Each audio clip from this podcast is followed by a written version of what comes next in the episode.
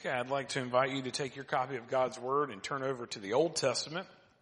It's the last Sunday of the month, and so typically sometimes on the last Sunday of the month or in between different series, I will preach and teach a psalm. And so today, um, as I've been preaching and teaching over the years, I'm on Psalm 20. So as you can tell, I don't do it every last Sunday of the month, but it just, it fell, um, it fell in a good place this month, and so that's where we're going to be. So I invite you to turn over to Psalm chapter 20. As you're turning there, I just want to remind you, um, as you're turning there, that we need to remember that this was the first songbook, uh, the first devotional that the church had. And so as we, as we read the Psalms, we hear, as I uh, was so reminded a few sermons ago uh, through Psalms, that we see the psalmist being raw and real with the Lord. You know, they're, they're really pouring out their hearts. They're telling him what's on their heart and mind. And, and so that's a reminder to us, even today, that we can do the same. He, he can take that. He, he wants that. He wants to hear from us. Don't just come to him with pleasantries or what you think he wants to hear, but how about take what you're really feeling and, and, and share that with him. And so this morning I entitled uh, today's message a, Battle Prayer. And we'll see how this is a prayer. Uh, but I want to start with this. A pastor friend of mine, uh, Bill Langford, uh, he is wise, very wise man, and uh, always reading, always studying. And in a pastor's group that we're in on Facebook, he shared these, um, this nugget of wisdom this week. And I want to begin with this. He said, I can't tell you how important prayer is let's just say sometimes it's a matter of life and death. And if you have to say a life and death prayer, you don't want to be an amateur. And he used this word Selah at the end. Hang on to that word Selah. You'll see that again. But it is. If, if, if prayer is sometimes a matter of life and death, then you definitely don't want to be an amateur when it comes to talking to your Heavenly Father. Amen? So as we begin to look at Psalm 20, I want to remind you that, um, like Psalm 18 and Psalm 21, that these are royal psalms, and they are concerned with the king's military activities. In Psalm 20, we see David, as you'll see in a moment, we see David praying for help in the battle. And then Psalm 21, we see him praising him for victory in the battle. So these two Psalms are linked. They are interconnected. And so this morning we are going to look at Psalm 20. So I encourage you, look with me this morning into God's holy and precious word and let's read this together. Falls under the heading of trust in the name of the Lord our God. To the choir master or the song leader, the worship leader, a psalm of David. So right there in the inscription above this psalm, we see that this is a psalm of David. Beginning in verse 1, May the Lord answer you in the day of trouble. May the name of the God of Jacob protect you. May he send you help from his sanctuary and give you support from Zion. May he remember all your offerings and regard with favor your burnt sacrifices. Selah. May he grant your heart's desire and fulfill all your plans. May we shout for joy over your salvation. And in the name of our God, set up banners. May the Lord fulfill all your petitions. Now I know that the Lord saves his anointed and he will answer him from his holy heaven with the saving might of his right hand. Verse seven, and some trust in chariots and some in horses but we will trust in the name of the Lord our God. They fall, they collapse and fall, but we rise and stand upright. O Lord, save the King. May he answer us when we call. Let's pray. Father God, we thank you for the Psalms. We thank you for David as we hear his heart thousands of years later of a man who is after your heart. Lord, a man who had messed up, who made mistakes, but Lord, he trusted in you. And he found forgiveness of his sins in you and you alone. So Father, we pray this morning as we study this psalm, Help us to see you more clearly. Help us to apply your word to our lives. And Lord, help us to pray before the battle. Where we ask all these things in the precious name of Jesus. Amen. So for those of you who might not have heard me preach through a psalm before, we have some on the on the phone and sometimes people who visit. And so one of the things about a psalm is we're going to step through this. We're going to go verse by verse and we're going to look at this particular psalm and begin to unpack uh, some truths of that. In verses one through three, we really see kind of some trouble that they're in. And as I've told you, this is a prayer before the battle. Verse one, may the Lord answer you in the day of trouble. May the name of the God of Jacob protect you. So here's the thing I want to remind you is that indeed, as David is telling us, may the Lord indeed answer you in your day of trouble. May he remind you of his presence. And then David says, and as I want you to remember as we read scripture, things are there for a purpose. God gave his penman who, who penned these words under the uh, inspiration of the Holy Spirit. They're there for a reason. And so as you sit down and you study these things, David says, may the name of the God of Jacob protect you. See, that God of Jacob is a particular reminder. It's a personal name. It's a reminder of the covenant that God had with Israel. It's the word Yahweh. Yahweh. It's, it's God's name. And it was a reminder that He is the God of Israel's ancestors and He is the founder of their nation. David reminds us as we pray in the name of our Lord, may He protect you. You know, how often are you praying for protection over your loved ones and over your family? and over yourself. We typically do it when we travel. But what if we were to pray that every day? Lord, see me through this day. Protect me. Give me the strength that I need. You see, David had a great name, but the Lord's name is greater. And it's also a reminder too that some names can't be trusted. In the world we live in, they think that they can, but they can't because people are going to let you down. They're going to fail you. Why? Because they are sinful. They're human. They're not without error. And then we see where David says, may the Lord, or may the God of Jacob protect you. I want you to look back with me at Psalm 18, verse 1 through 3 that I preached a, a few months ago. We see where David is saying, I love you, O Lord, my strength. The Lord is my rock and my fortress, and my deliverer, my God, my rock in whom I take refuge, my shield and the horn of my salvation, my stronghold. I call upon the name of the Lord who is worthy to be praised and I am saved from my enemies. You see, as we look at this word protect, it's to make high. And, and the Lord is our strong tower. He is our fortress in our times of trouble.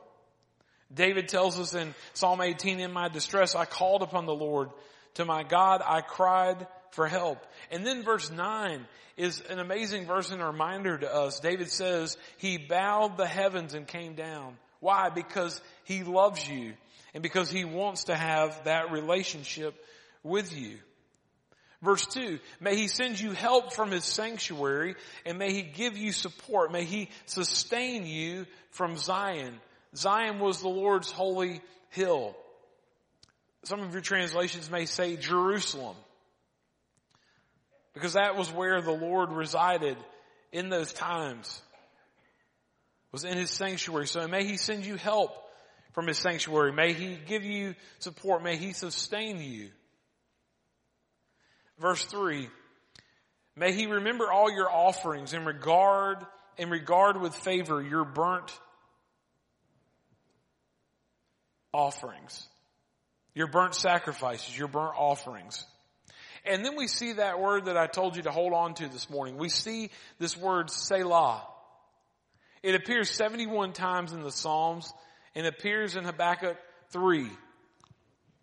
And so really, as we said, this, the, the, Psalms were written as, as music, as the original hymn book and devotional of the church. And so just like when Miss Betsy plays on the piano, she has certain things that denote what key and, and where she needs to start and where the refrain is. And so in essence, this Selah is considered to be a musical denotation. It is a pause. It is a musical interlude. And so as I think about that this morning, I meant to ask Miss Betsy and I forgot to ask her, but typically, you know, an interlude is a piece that's played between other pieces. So in essence, as David is, is praying this prayer, we see there's a time of trouble. They're heading into battle. He's saying, Selah. Selah. And in essence, what he's saying is stop. Ponder this. As Derwin Gray, a pastor in the upstate who was former football player turned preacher of the gospel, he would have this nugget of wisdom, like 60 seconds that he would share on uh, WMHK a lot of times. And at the end of each of his little uh, talks, he would say, marinate on that. And that's in essence what David is saying. He's saying pause. He's saying marinate on what we're saying. That the Lord will answer you in your day of trouble. He will protect you. There is help. There is support. Selah. Remember, pause, reflect. A great word that we see that we sometimes overlook. What's interesting to me too as I study this psalm is I don't know whether they just, sometimes we take things for granted, right? As I studied this psalm, nobody, none of the commentaries, none of the uh, study Bibles, none of the things that I was digging into to, to learn and to grow about this verse, none of them mention Selah. I guess I took it for granted because maybe when, I think the first time we see that word appear is in Psalm 3. So maybe they added those notes on Psalm 3 and just forgot about it. But I, I think sometimes in our walk with the Lord, we need reminders. We need a reminder to Selah. We need a reminder to hear a word from the Lord and just to pause and, and to meditate, to let it marinate in our hearts and in our minds. Verse four, may he grant you your heart's desire and fulfill all your plans. You see, the Hebrew language doesn't contain the word desire. So in essence, David is literally saying, may he give you according to your heart. As I was reading and studying this, someone noted, they said, we must remember God's gifts to us depend on the condition of our hearts. It is our hearts. You know, I have made mistakes in my life in ministry, even with other ministers and co-laborers when I was in youth ministry. One time I went on this tirade. I went on this rant on Facebook and I told him, I said, this is why we can't get anything done for the gospel is because of you jokers, because of what you're doing. And I said, I'm just sharing what's on my heart. And I'll never forget my friend Jeremy Touchstone. Pray for Jeremy. He and his wife, uh, they lost a good bit of things in the flood as they live in Florida now. And as the hurricane came through, it flooded the bottom part of their home and they lost uh, a good bit of stuff in their house. But Jeremy leaned into me, and, and, and then I'm telling you this story because this is what we're to do as the body of Christ. Because it's scriptural. Look in the Gospels. Brother offends you, brother hurts you, you go to your brother. You go to your sister in Christ and you rebuke them or you encourage them outside of the main setting. You go to them first and foremost. And so Jeremy came to me and he said, Chris, he said, I want you to go read Jeremiah chapter 17. For Jeremiah says the heart is wicked and deceitful, and who can know it? So we cannot rely on our hearts, amen? We must rely on the Lord. And so we must though remember that it is the condition of our hearts. So I ask you this morning, what's in your heart? What's in your heart? You see, this is a call for us to bring our hearts into alignment with God and in alignment with His will. What is God's will for our life? Psalm 40 verse 8. I delight to do thy will, my Lord. Do you know what God's will is for your life? Have you asked Him? When was the last time you asked Him, Lord, what is your will for my life? What is my purpose? And many of you, if I ask, and we open the floor for a time of testimony, you could tell me that there are indeed seasons in our lives. Ecclesiastes tells us that. There are seasons for everything under the sun. Time to be born, time to die, time to sow, a time to reap. But there are seasons in our lives to where we must remember that God wants to use us differently in that season. For sometimes it is you were a season that you were parenting and you were preparing your children for the future. And then you became an empty nester. That's a shift. That's a change of a season. And you turn them loose hoping that you probably would have, could have only taught them more and instilled more in them. And now you pray from the sidelines looking on as they begin their life, as they begin their family. But your season is, is a new season. Your purpose might shift. You become a grandmother. You become an aunt who invests in those around you. So it's a call to bring our hearts in alignment with God and with His will. King James says, and may He fulfill all your plans. May He fulfill all thy counsel. And may He fulfill your whole purpose the CSB, the Christian Standard Bible. May He fulfill your whole purpose. Because I don't know about you, but do you want just some of God's will and some of what God has to offer you, or do you want it all? Do you want to be in the center of where He wants you to be? And sometimes that's a struggle. And how do we know God's will? I think it's very importantly, as we shared a few months ago as was preaching, teaching through a series, God speaks through His Word. He speaks through other people. He speaks through our circumstances. Are you listening? And are you asking Him to make your heart attuned to His and to what He has to say? Just like yesterday, as I told you the story of Miss Norma. I could have got mad and showed my tail and, and been rude, but it's just like, hey, just press pause. Just chill out. Give them a minute. Let them work it out because God had a purpose for me to be there. And as I shared with her, I said, ma'am, I said, this is no accident that the two of us wound up here together.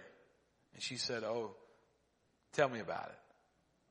She knew it wasn't an accident. So find a way to get your heart in tune with the Lord's. Here through verse 4 through 6, we see the triumph. So as they start as David is starting, there's trouble. They're praying before they go into battle. And in Psalm 4 through 6, we see triumph. Verse 5, we see this shift. May we shout for joy. So he shifted from reminding them of, of who God is and what he does and what he wants to do to the shift. So we, may we shout for joy over your salvation and in the name of our God set up banners. May the Lord fulfill all your petitions, all your requests. May we shout for joy. May we shout for joy over victory. Cause see, those two lines are connected and the things that we need to remember as we read the Psalms is we're reading Hebrew, Hebrew poetry. There are different types of literature in the Bible. There's history, there's the Gospels, there's the epistles or the letters that the disciples wrote to certain churches. And the way we read those types of literature is different. And you might say, this doesn't sound like any poetry that I've ever heard. was Hebrew poetry.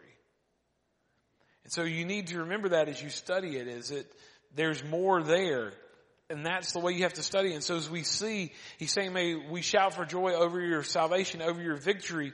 And then says, may we set up banners. You set up banners in victory.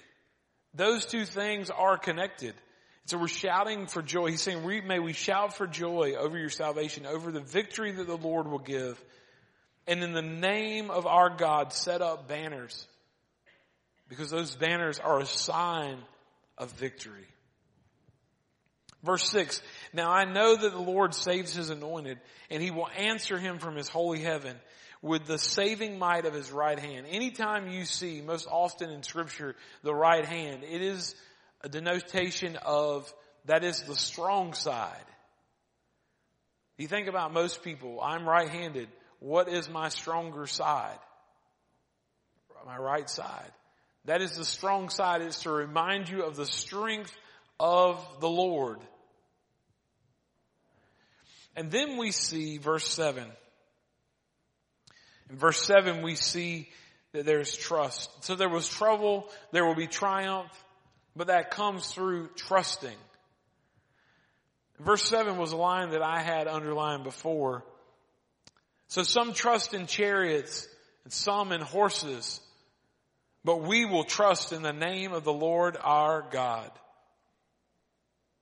King James says we will remember the name of the Lord our God. We'll take pride in the name of the Lord our God.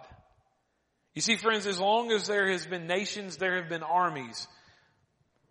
And when there are armies, there will always be displays of power. However, they don't last. You think as you think through history and you study the different armies that have existed throughout history, they eventually come to an end. The Roman Empire, as mighty as it was in Jesus' day and time, came to an end.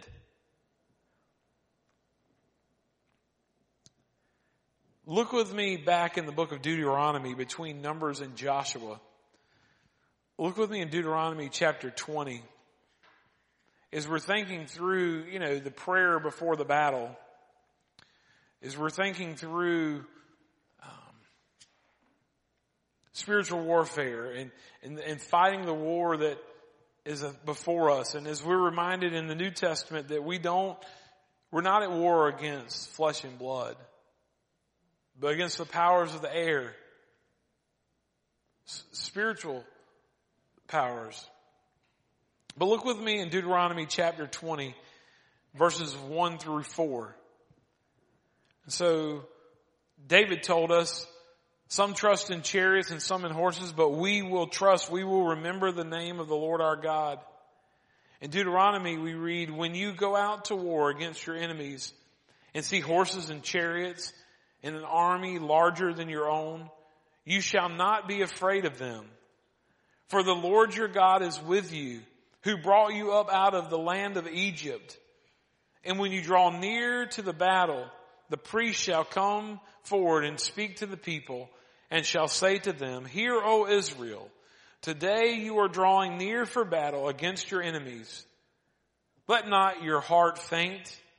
Do not fear or panic or be in dread of them. For the Lord your God is he who goes with you to fight for you against your enemies to give you the victory. As we read from Deuteronomy this morning, I, I couldn't help but just notice the Holy Spirit reminded me as I was reviewing this this morning,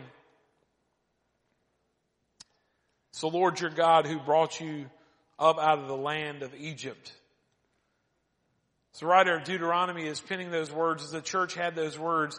He's reminding them of the bondage and of the slavery that God had brought them out of.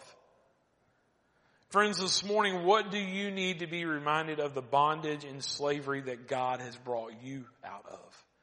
What battles has he won on fighting for you?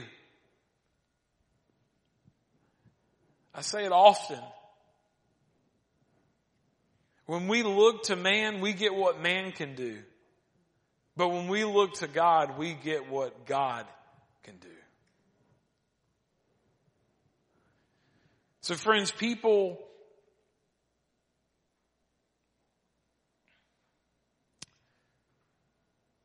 As God's people, we don't boast in our human resources, but in a God who alone can save us in every situation. It is only this kind of faith that will honor the, strength, the strong name of the Lord. Proverbs 21:31 The horse is made ready for the day of battle, but the victory belongs to the Lord. In verse 8, So he's saying that some trust in chariots and some in horses, but we will trust in the name of the Lord. And those who trust in the chariots and the horses, David tells us they collapse and fall. But when we trust in the name of the Lord, we rise and stand upright. Stand with Jesus.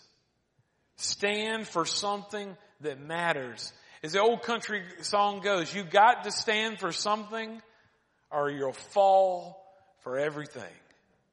Stand with Jesus. Verse 9. O Lord, save the king. May he answer us when we call. You see, there's a theme of a salvation. There's a theme of victory. David starts and he says, may the Lord answer you in the day of trouble. May the Lord, the God of Jacob, protect you. And as he closes his psalm out, he says, Oh Lord, save the king. And may he answer us when he calls. Verse six, we saw that he has the confidence to save. Now I know that the Lord saves his anointed and he will answer him from his holy heaven with the saving might of his right hand. And then as he ends his psalm, he petitions the Lord to do so. So I want to ask you this morning, whom do you trust? Note that I didn't say what do you trust in, but whom do you trust? Whom do you trust in? David realized that his true might of his nation was not in their weaponry, but their worship. Trusting solely in the Lord is the way to endure crisis. And as I read this week, congregational worship strengthens our faith. That's why you come together on a Sunday morning is because we come together to be reminded as we preach and teach through God's Word that you are not alone. The battle is not yours. It is His. That you must turn to Him. You must look to His strength for His might. You come to be encouraged. You come, as some of you say here this morning, you you come with a heavy burden. Some of you had a great week. Some of you could sing a, a song of praise or stand up and give a praise. Others of you are barely hanging on.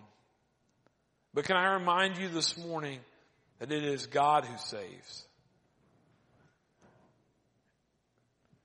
So, as you know, from time to time I write out prayers to encourage you, just simple prayers that we can pray. So this morning I encourage you, if you're taking notes, Maybe this might be your prayer today. Maybe this might be your prayer this week. Lord, help me to not trust in blank, but in you. Lord, help me to not trust in my strength, but in yours.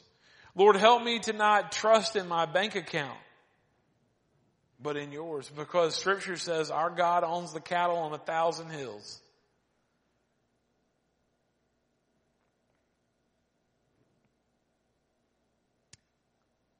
What are you trusting in? You see, friends, in life trouble will come, but triumph comes from trusting the Lord. And unless the Lord is king, there can be no victory. This morning as I started with Bill Langford's quote, sometimes prayer is a matter of life and death. And when it is, you don't want to be an amateur. Every head bowed. This, I invite you to this time of a time of prayer and time of reflection. What have you been trusting in?